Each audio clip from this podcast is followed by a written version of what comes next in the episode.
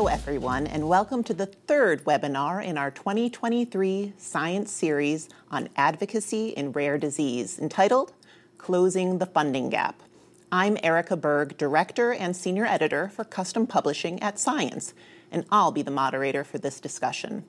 This is our third year exploring the challenges and successes in the rare diseases field, tackling such issues as diagnosis and detection, research hurdles and opportunities, and mental health challenges. We've also looked at finding solutions and exploring options to improve opportunities for both those researching and living with rare diseases. In this panel discussion, we're going to take a deep dive into the thorny issue of funding.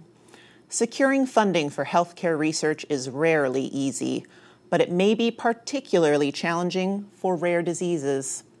Each of these, by definition, affects a small portion of the population, making it easy for funders to overlook rare disease research. However, addressing the funding gap is crucial because collectively, rare diseases impact the lives of millions of individuals and their loved ones worldwide.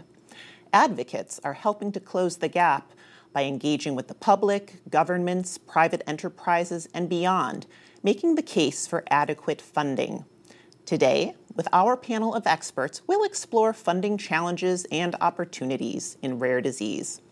Finally, a thank you to Foundation Ipsen for sponsoring today's event and this series. I'd now like to take the opportunity to welcome a really fantastic panel today. I'll give them each a chance to say hello and introduce themselves. And I'll start off with Dr. Julie Saba. Welcome, Julie. Uh, thank you so much for having me. Uh, so, I am Julie Saba. I'm a pediatric oncologist and professor of pediatrics at UCSF, University of California, San Francisco. Um, I um, I would say that my career began uh, in my fellowship years, and also at the same time, I was doing graduate work uh, trying to find new genes involved in cancer. Um, I honed in on a, an obscure pathway called the sphingolipid metabolic pathway, and I cloned some genes in that uh, pathway. Um, jump forward 30 years, uh, and uh, just about five years ago, uh, I discovered, uh, my colleagues and I discovered a mutation in one of those genes causes a rare disease. And so I have recently shifted my focus to try to develop therapeutics and a better understanding of the pathomechanism of this disease. All right, thank you so much, Julie. I'd also like to welcome Dr. Christine Mueller. Thank you so much for being here, Christine. Thank you for having me. I'm a um, medical officer in the Office of Orphan Products Development at the U.S. Food and Drug Administration. Um, I work primarily as a project officer on our grants programs for rare diseases. I'm a clinical geneticist by training, and I've also worked at the National Cancer Institute on uh, research for rare um, cancer syndromes and at the Common Fund at the NIH as well. Thank you so much, Christine. And next we have Dr. Daria Julkowska. Welcome, Daria. Thank you. Thank you for having me. So, um, I'm uh, working at the National Institute of Health and Medical Research in France. And it's been, I have a PhD in molecular biology, and actually, it's been 13 years that I'm involved more, more specifically in rare diseases. Um, since seven, since 2019, I coordinate a big European program, which is called the European Joint Program on Rare Diseases, that brings together more than 130 institutions from 35 countries from Europe and beyond that are together working to create an ecosystem that supports the rare diseases research. And I'm also coordinating the scientific secretariat of the International Rare Disease Research Consortium. Uh, so, get working in rare diseases with a very passionate community and very happy to be here. Wonderful. Thank you, Daria. And finally, a warm welcome to Dr. C. Ford Runge. Many thanks for joining us, Ford. Thank you for having me. Um, I'm a, a McKnight Professor of Applied Economics and Law at the University of Minnesota. And my connection to these issues is, is quite personal. I have a daughter who is diagnosed with Smith Magenis syndrome, which is a rare disease, and also has a lupus diagnosis. But um, uh, I have worked on this issue with my son, who's at the Biomedical Research and Development Authority in Washington. And uh, for over 20 years, uh, I've been associated in obesity and thermogenesis research with uh, Dr. Jim Levine, who's now at the uh, Fondation uh, Ipsen in Paris. So my interest is in the application of economics uh, to the challenge of rare diseases. Great. Thank you so much, Ford. Now let's get started. So I'm going to put my first question to Julie. Julie, this presentation is called Advocacy in Rare Disease Closing the Funding Gap. Is there a funding gap? Well, that's an easy that's an easy question to answer. yes, there is a funding gap. Uh, I think it's um, it's understood that um, there are many millions of people affected by rare diseases, but each one represents a small number uh, relative to the more common diseases of aging that our society faces. Uh, and it's um, it's a challenge to convince society and convince the funding agencies uh, to invest in uh, the development of therapeutics and and diagnostics and everything else that is needed in order to um, advance the health of individuals with uh, rare diseases. Um, I think there's there's this kind of there's a space between uh, the very early basic science uh, recognition of the genetic cause of a disease, which is a very exciting uh, um, prospect and um, gathers a lot of attention uh, and can be funded.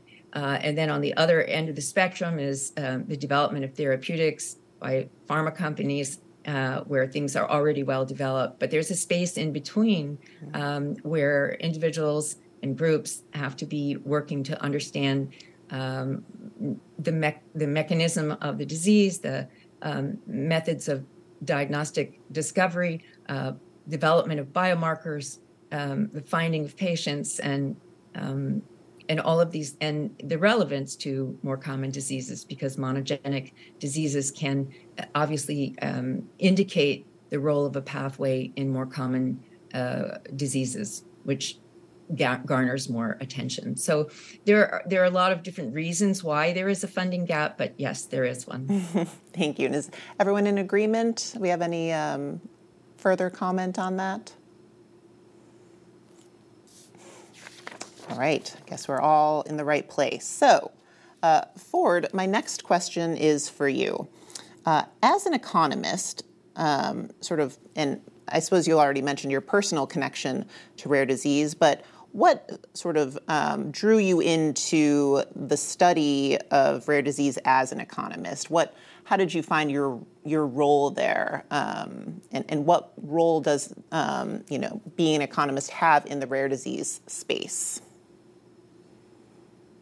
Well, thank you. I I teach an advanced uh, PhD level course here at the University of Minnesota in applied economics, and I have quite a few students who come in from the health sciences PhD uh, to take my course, and so there's quite an interaction uh, with uh, that group.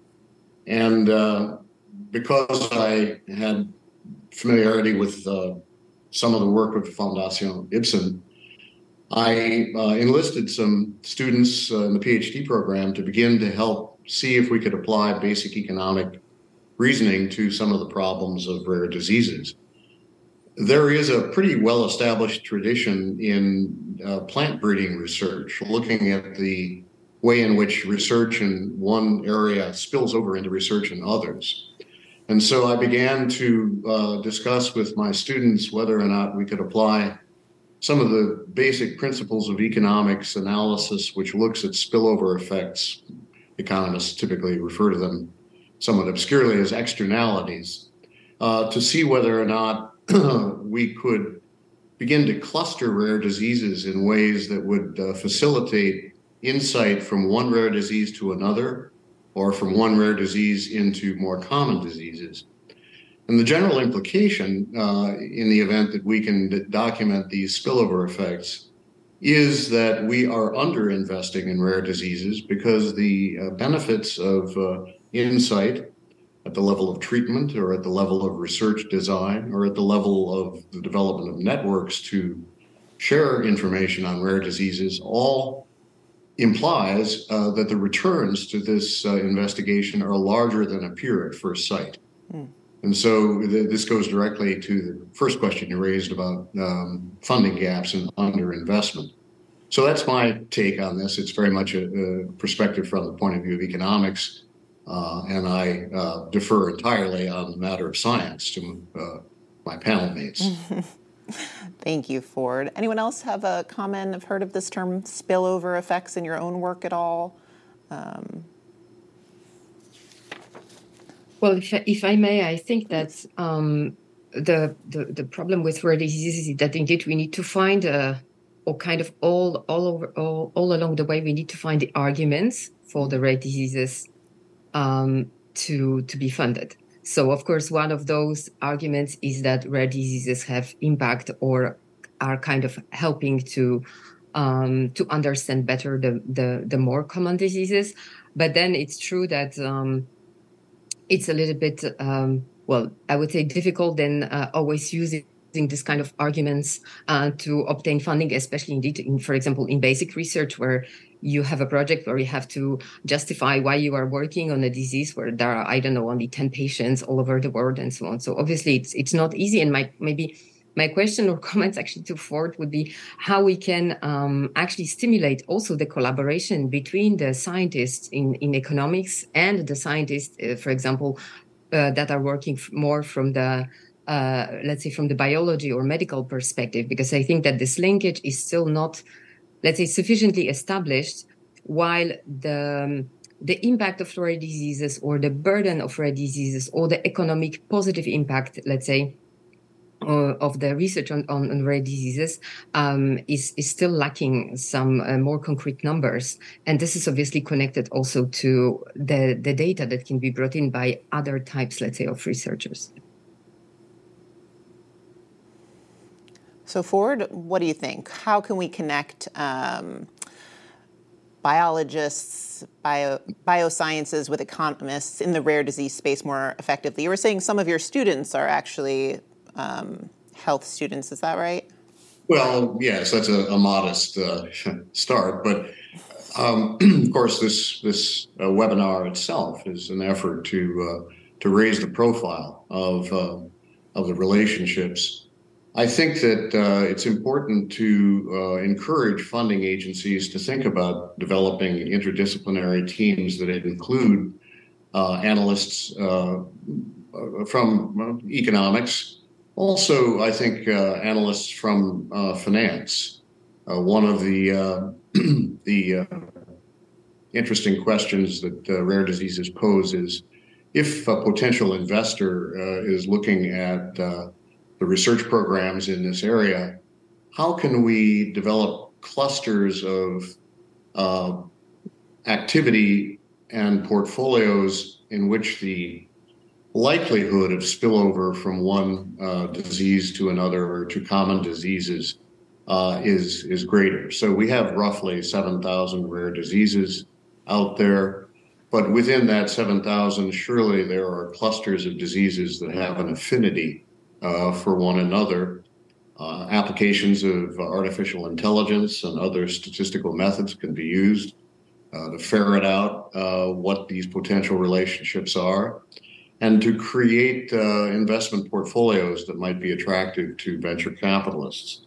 So there's both an economic analysis and statistical component to this, and there's also uh, an effort to reach out to the investment community and all of these types of activities and people need to be better represented, it seems to me, in uh, the, uh, the enterprise of rare disease research. Uh, can I just uh, comment? I, I, mean, I think there are some natural affinities from a scientific and anatomical viewpoint uh, in the sphingolipid field, there are many commonalities within the biochemical pathway uh, for the many different new diseases that are being discovered by next generation sequencing in that pathway. Um, and for example, the lysosomal storage diseases, Tay Sachs, Sandhoff, Fabry, Farber, uh, Gaucher, these are all related diseases and they have a natural affinity for one another because they're all um, affected by enzymes in the lysosome.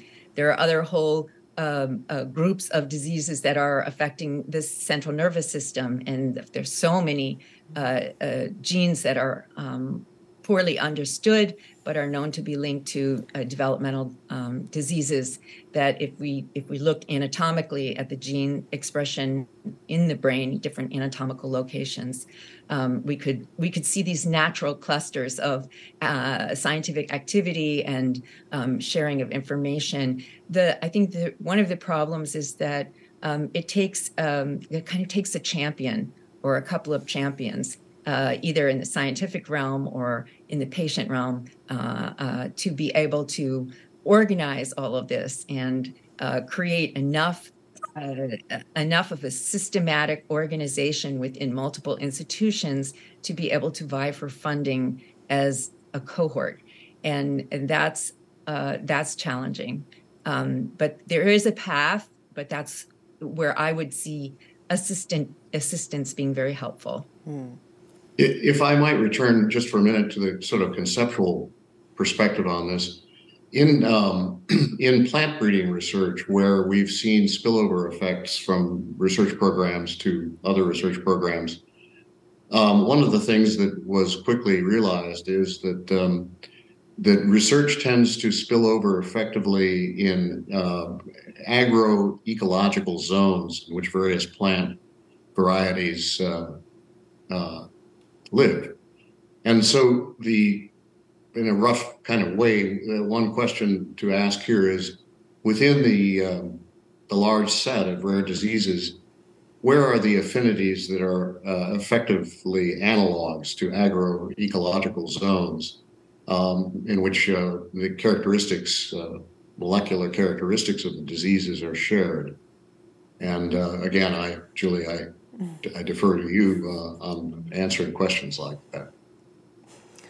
Wow, I had no idea we were going to talk about plant breeding today, but that is just fascinating, the connections there. Uh, Christine, I was wondering, as, uh, as your role as um, government in funding um, research, sort of what is the role of the government in funding rare disease research. And maybe you can tell us a little bit about um, the orphan drug funding program um, and sort of what gap does that fill? Yeah, so I just to sort of go back to um, the previous discussion mm. too.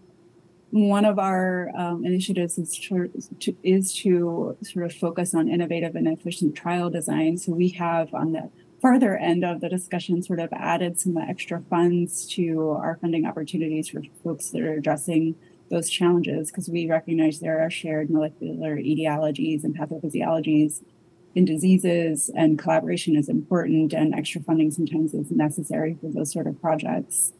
Um, so in general, the mission of our office, the Office of Orphan Products Development at FFDA that I work in, is the evaluation and development of products, so medical devices, drugs, biologics, specifically for rare diseases.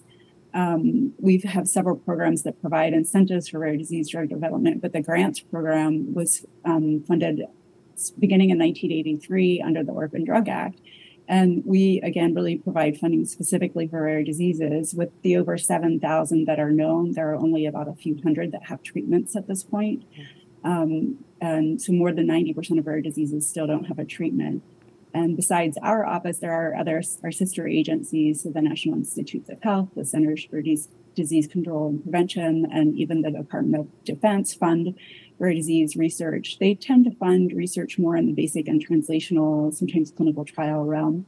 Um, we all also support public-private partnerships uh, that play a role in funding. Um, but again, there's still a large need remaining for rare disease treatments. Our office primarily has funded a clinical trials grants program and a natural history program.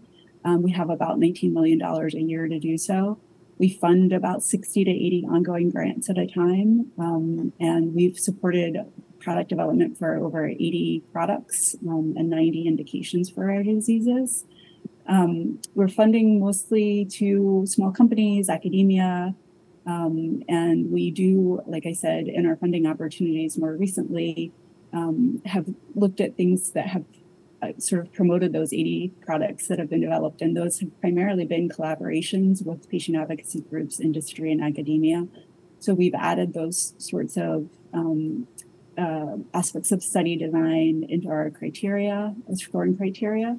Um, we do also fund, um, uh, you know, uh, trials that support publications, uh, clinical guideline changes, that sort of thing as well. So, and I think we're unique in that we also um, build on our OOPD staff and our other FDA regulatory staff in providing input onto the trials that we fund.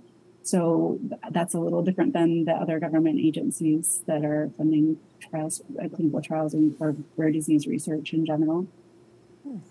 Great, thank you so much for that overview. And um, FDA, obviously a, a U.S. based uh, organization, but uh, Daria, I'm wondering if you could talk a little bit about, um, you know, from a global perspective, are there, you know, regional differences in not only sort of the funding gap, but about funding opportunities um, globally?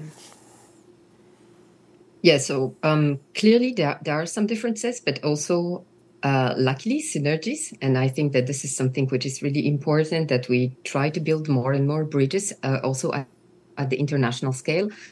Um, so from the European perspective, and when just just zooming a little bit into Europe, um, we not only have the challenge of the rare diseases being having few patients and being scattered all over all over the world, all over the Europe, but also we have 27 countries that are part of the European Union. And uh, obviously, as you can imagine, at the scale of a small country, um, uh, having a dedicated rare diseases research program is something which is really extremely rare, actually.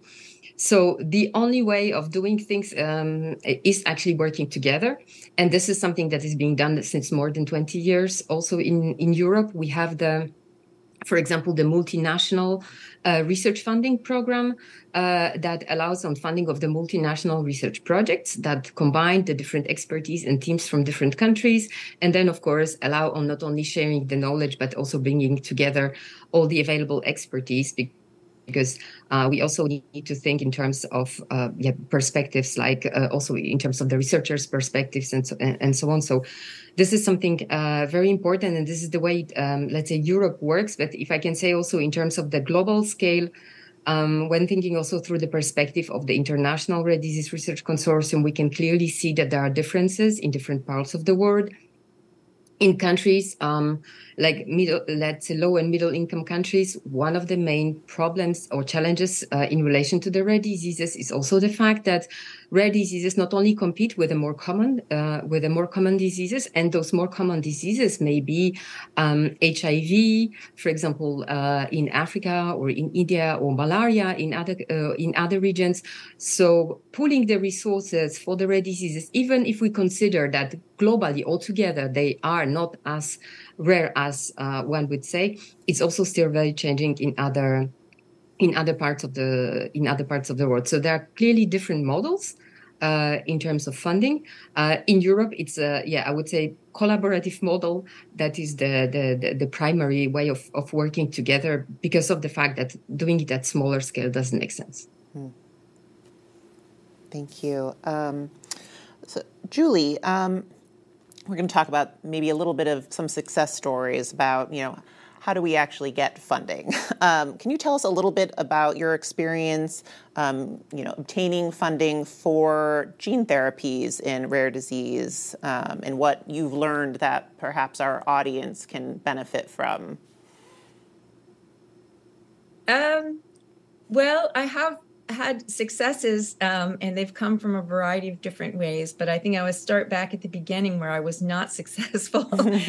um, uh, I I found that um, what I was told uh, first going to industry um, that was one of one of the um, avenues that I I took uh, because I was really dealing with the therapeutic approach.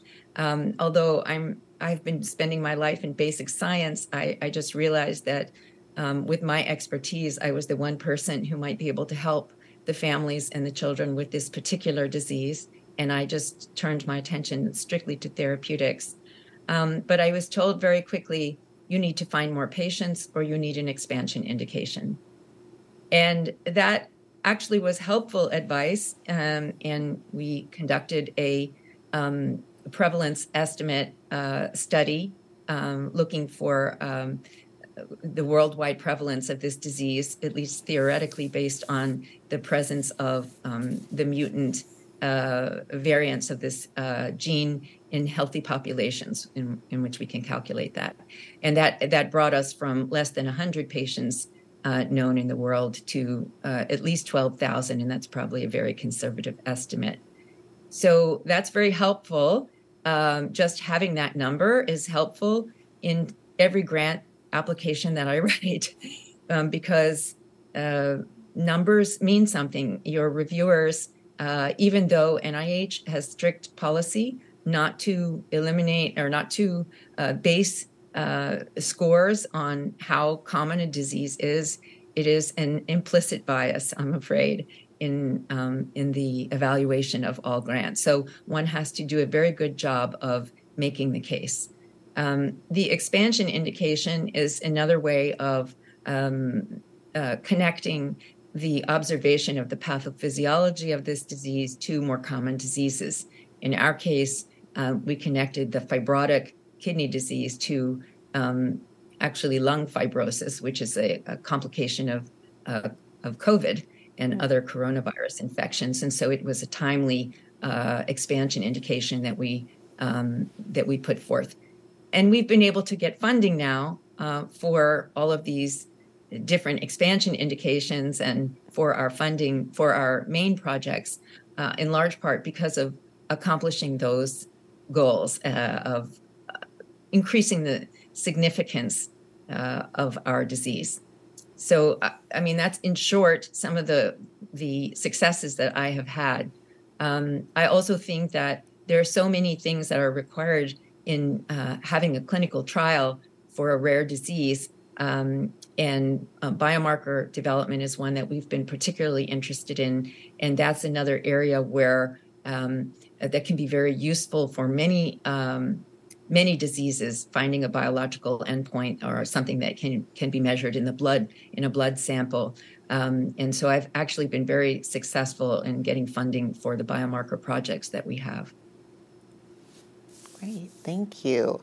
Um, and Daria, um, I'm wondering if you can tell us anything about some innovative funding models or mechanisms that have been successful in supporting rare disease research beyond, you know, we think about grants and, and you know, uh, writing grants and getting traditional grant funding, but are there more innovative models for securing funding in the rare disease space um, that you can talk about? Well, I I think that in, in, in rare diseases space, probably like, and I'm not really sure that it's only specific to the rare diseases space, but um, yeah, yeah, things uh, or, models like you know crowdfunding or um, and and still, I would I would say that there is quite a lot of innovation still. I would say in approaching that more traditional government related grants and and this is for example what what we are looking at, uh, what we are trying to do is that um, you really need to move from this kind of a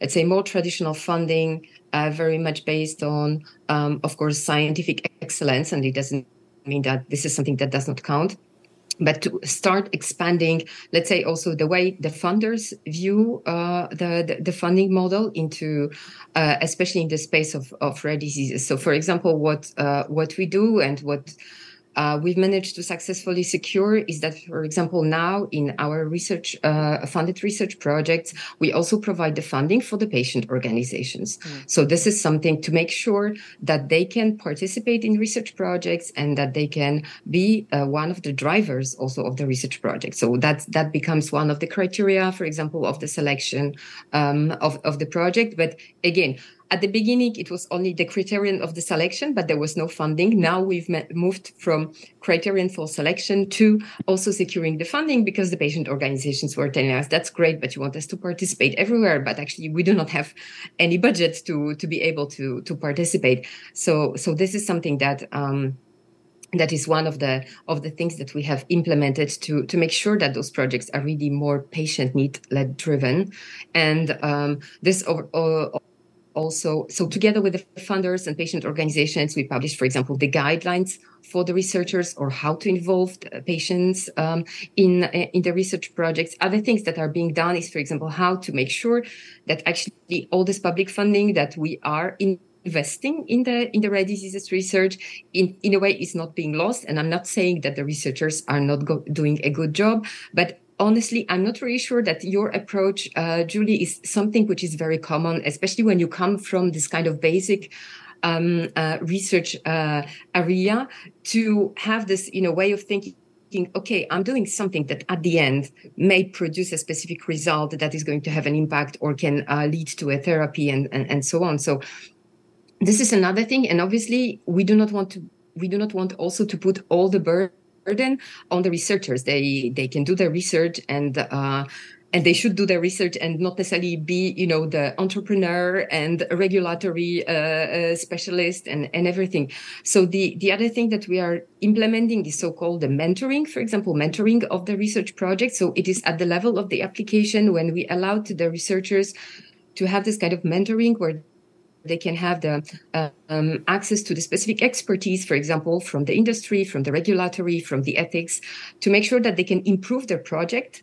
Um, so when the applications goes goes through, they have a higher chance not only to be funded, but also that the results of the project are going to be then translatable into more, uh, let's say, more uh, more meaningful results. And for that, we are also supporting them to, for example, fi- uh, find afterwards the follow-on funding and and so on.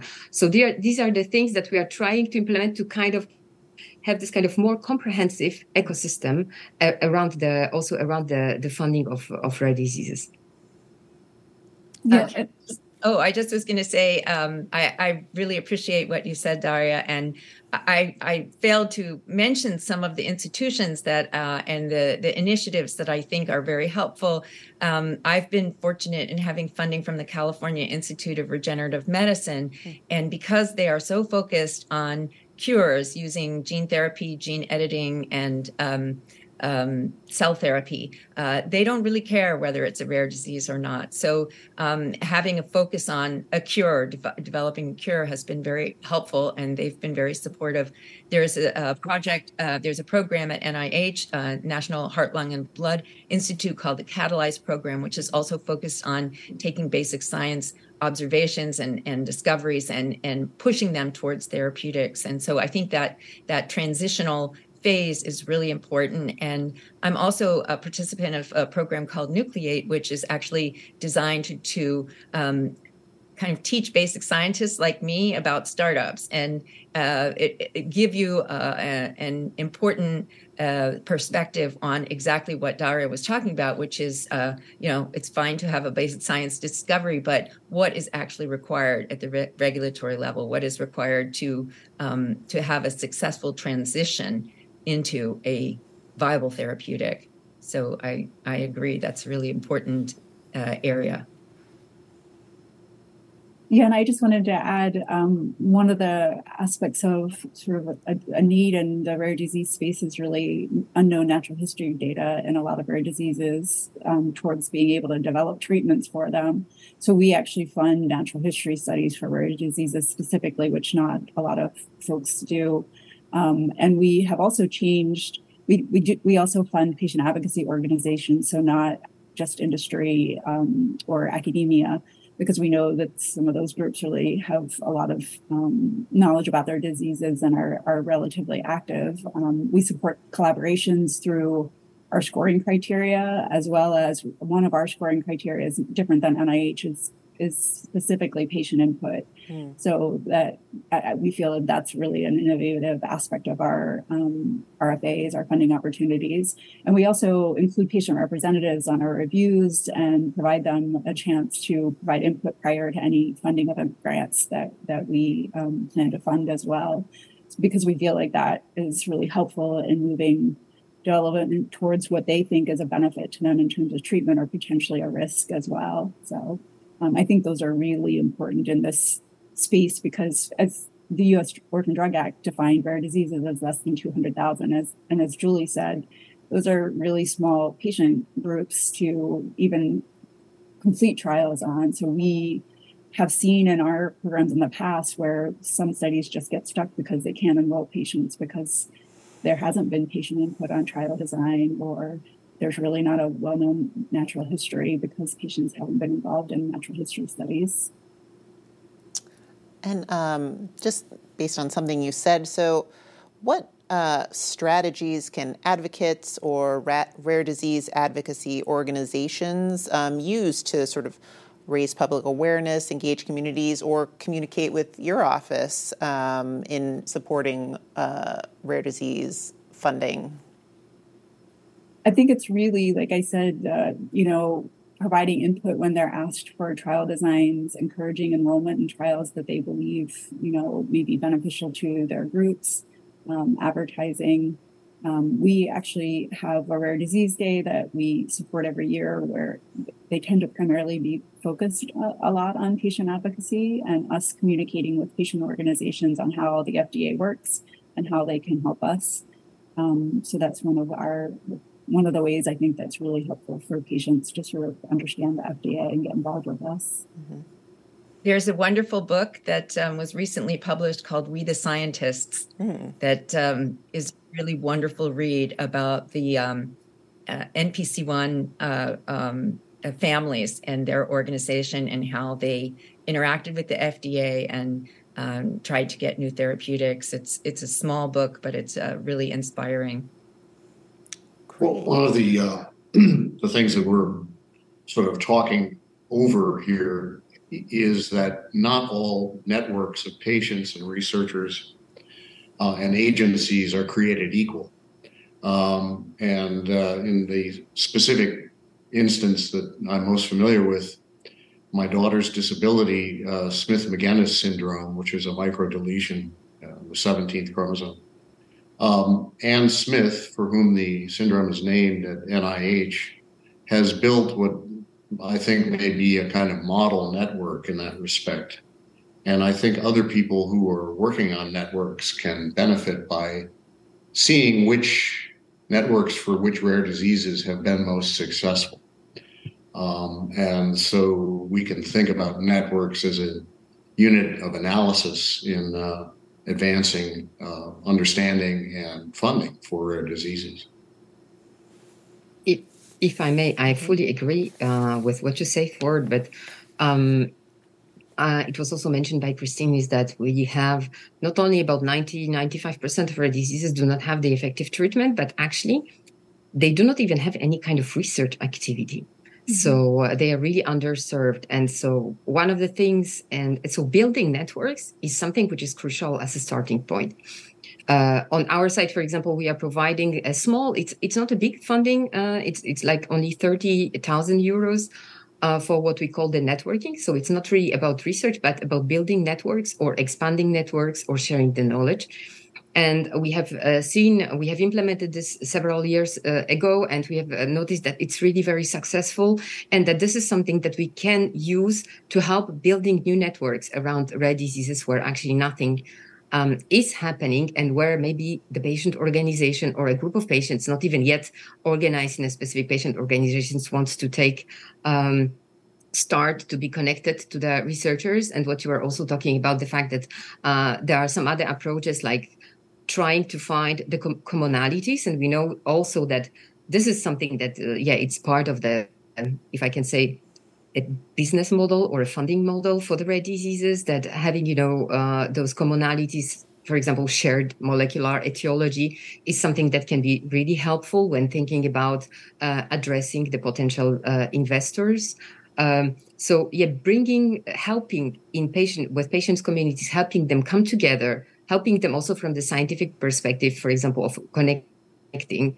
Um, this is something which is really uh, very important, and uh, I hope that by by by bringing those networks, or uh, this is something that we can help with uh, by uh, with addressing those ninety five percent of still underserved um, rare diseases.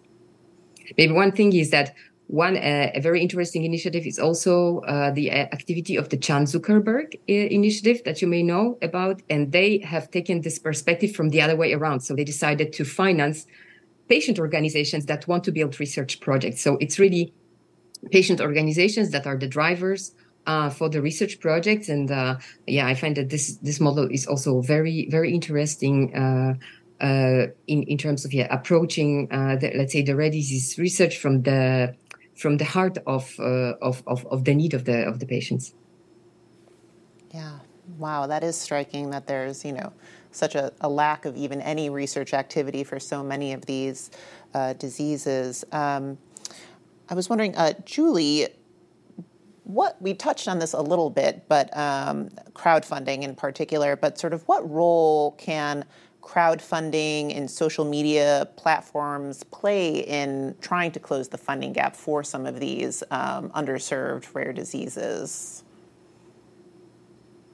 Um, so I haven't personally um, explored crowdfunding, uh, and and I my particular disease of interest did not have an advocacy group. I hmm. actually worked with one uh, parent and one patient and created one, and we have a website, and we're just now uh, trying to amplify um, our signal on Twitter and whatever other social media uh, um, tools will be available for us. Um, uh, so I, am in a, just an early stage of, of dealing with that. I have too many things in terms of basic science and translation to try to do it myself, but my students are trying to help. Um, I will mention that um, I think that one of the great models is the Cystic Fibrosis Foundation. Um, they did not, uh, in terms of their uh, awareness raising, they've been a very well organized group, um, but they made the decision at some point to um, partner with the companies that they funded and actually receive some of the financial benefit of dr- a drug that uh, was uh, therapeutically successful in uh, one version of cystic fibrosis for one mutation. And um, they used the funds that came back from that success to expand their organization as a whole. And that enabled them to, uh, you know, hire people who could do all of the outreach mm. and awareness raising at a much higher level. So their their whole organization and its success at fundraising and awareness raising has been expanded exponentially. So I think that's a really good example of a very practical way that um, that organizations, advocacy organizations, can leverage their power to um, to ad- advance the awareness of their disease. Yeah, great example. Um, anyone else have experience or um, observed any successes with crowdfunding or social media use with, with raising funding that, that they'd like to share? I've seen not necessarily raising funding, but sort of use of social media platforms for enrolling or finding patients early mm-hmm. on for our natural history studies or doing brief surveys. Um, you know, I'm sure there's a little bit of sometimes wariness about private health information in those spaces. But I think as a source for um, finding patients and letting them know about trials mm-hmm. they would potentially be used for and can be. Yeah, if I may, um, this, the social media are clearly helpful in building networks. Mm-hmm. One thing that um, I was thinking of, and uh, and sometimes it's helpful when talking about, for example, crowdfunding, is that in this kind of funding pathway of, of a research project coming from the basic to more translational aspects and, and then finally going to the clinical trial, sometimes you need to just kind of have a like a small push with a relatively small envelope of money that helps you de-risk some of the results that, that, that you obtain. And this is actually, at least in uh, in Europe, it's i would say it's one of the we were talking about the funding gaps. For me this is where the biggest fun, funding gaps actually um, exist because we can fi- uh, fi- uh, find uh, funding for let's say basic and even translational research uh, when you go to the industry and engage with the collaboration with the industry obviously you are much further but de-risking of, of some of the of the results and, the, of your research project is often uh, kind of neglected and very difficult to to find uh, sponsors to to finance this kind of uh, this part of the research. So here i think crowdfunding can be helpful because we are talking sometimes about the small amount of money i don't know 100000 uh, euros or dollars. That can be very helpful to to move to the next step um, but which is not kind of sufficiently present in this kind in the funding chain. Great, thank you. Um, I, I also mm-hmm. uh, could I just mention yes. another thing that I um, uh, there was another initiative that I was a part of. Hmm. Uh, I was very fortunate to to be a participant in one of the Ultragenyx boot camps. So Ultragenyx is an ultra rare disease company that was founded by Emil Kakkis, one of the leaders in rare disease therapeutics. Um, and he, out of the goodness of his heart, um, established or individuals in his uh, organization established a boot camp for um, parent led um, organizations, advocacy groups. And every, I think it's twice a year, they hold a boot camp, and 35 to 40 uh, organizations show up, usually just one or two people from each organization, and learn how to pitch, learn how to um, advocate for themselves, learn to express exactly what it is that they need and then send it out into the universe or to pitch in front of someone and write directly in front of them in a conference room. Um, and I think that was a very nice educational experience um, that I was privileged to participate in. Wow, fantastic. It sounds like you found a lot of um, opportunities to uh, network and, and, partner with these um, organizations like the one you mentioned a few before. How could uh, someone working in your space or a researcher sort of find um, opportunities to learn and grow and partner and network? Are you just having conversations with people at meetings and learning about these opportunities, or how how could um, how can people learn about the opportunities that exist for for um, growing in this space? uh, I wish it were well organized and there was a cheat sheet that you could just go to and figure oh. out, oh, you're going to learn rare disease and these are all the places for funding and these are all the places for advocacy and these are all the places for something else. It isn't like that. And the last uh, five years of my uh, development as a rare disease um, researcher um, have been kind of hit and miss. But the more you network it's it's the same as in science you know the more meetings you attend the more observations you make the more people that you meet who and and by and large everyone that i've met has been so gracious in terms of sharing contacts uh, sharing um, opportunities uh, grant funding just participating in this uh, event today. I'm, I'm, I've been making notes of uh, uh my follow up calls to each of you to try to learn uh, more about um, the FDA and um, their listening sessions for uh, advocacy groups and the kind of things that um, would be helpful for us in the future. I'm a, I'm uh, I submitted an NIH grant for a natural history study in this disease, which would be an international study. Mm-hmm. Um, but if it doesn't get funded, I'm going to I'm going to look up the FDA uh, application. So uh, I think it's just uh, I wish it were a little bit more organized, um, but in this in this case, it, for my disease, it was not. It was a difficult road. Anyone else have a cheat sheet that we could um, that we could post? No.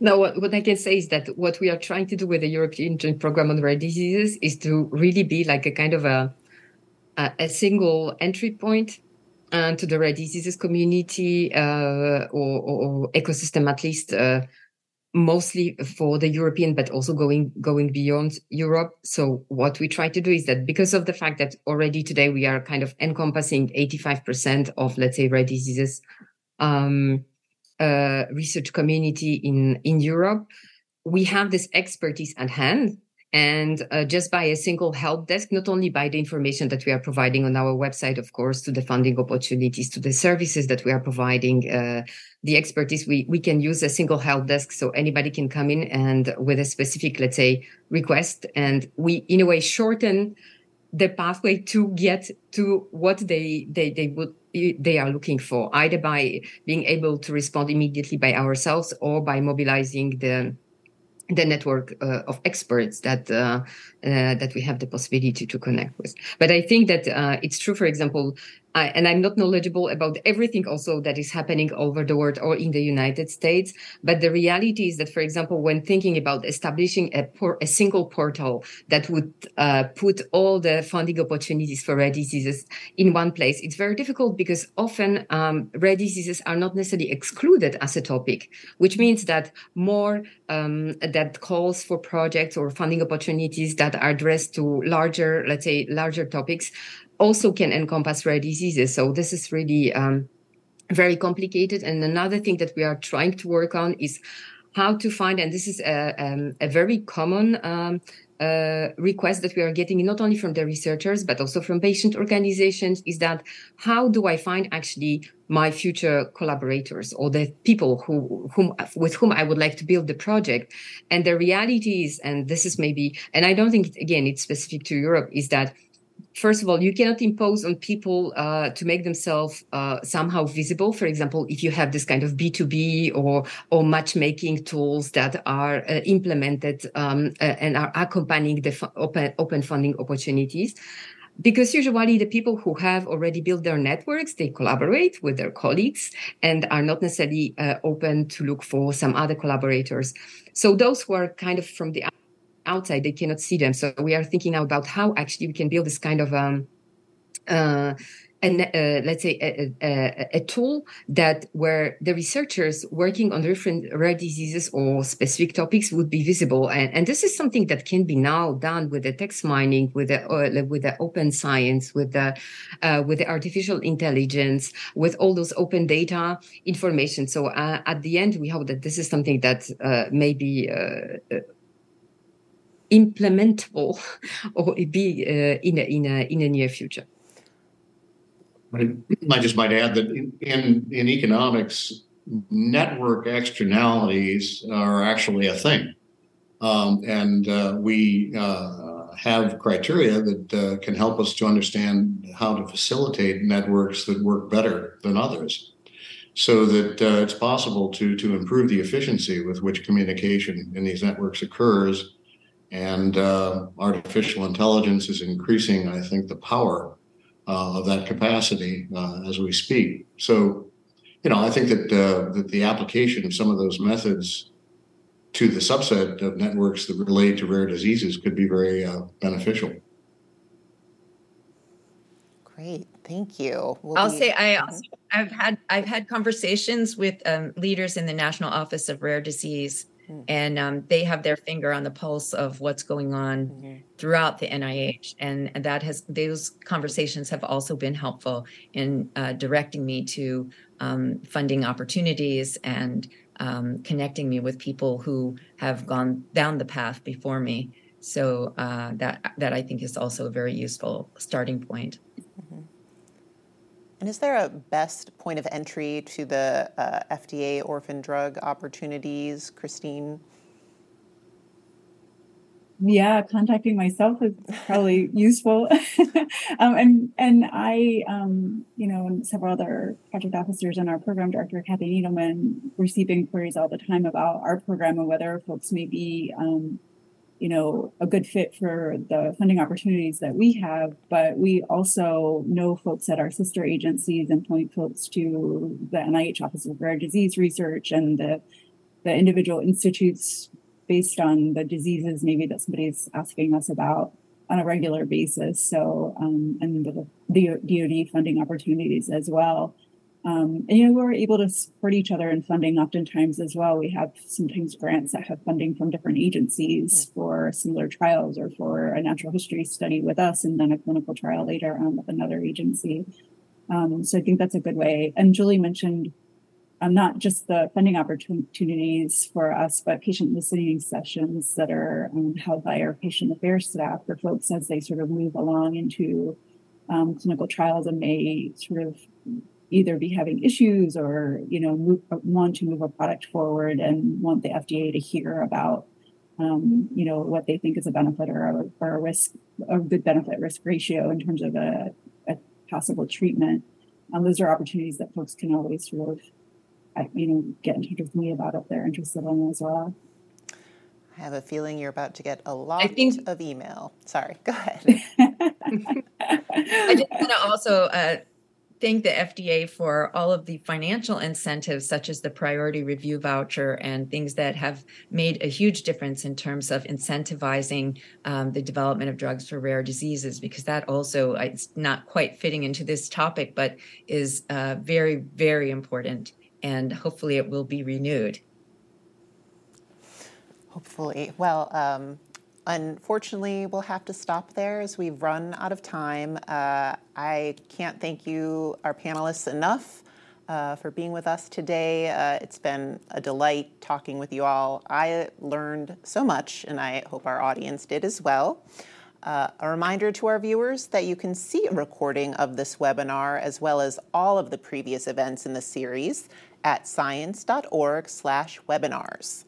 This webinar is the third in a series of six running this year, so look out for more coming soon. Thank you once again to our panel and to Foundation Ipsen for enabling this conversation through their kind sponsorship. Goodbye, everyone.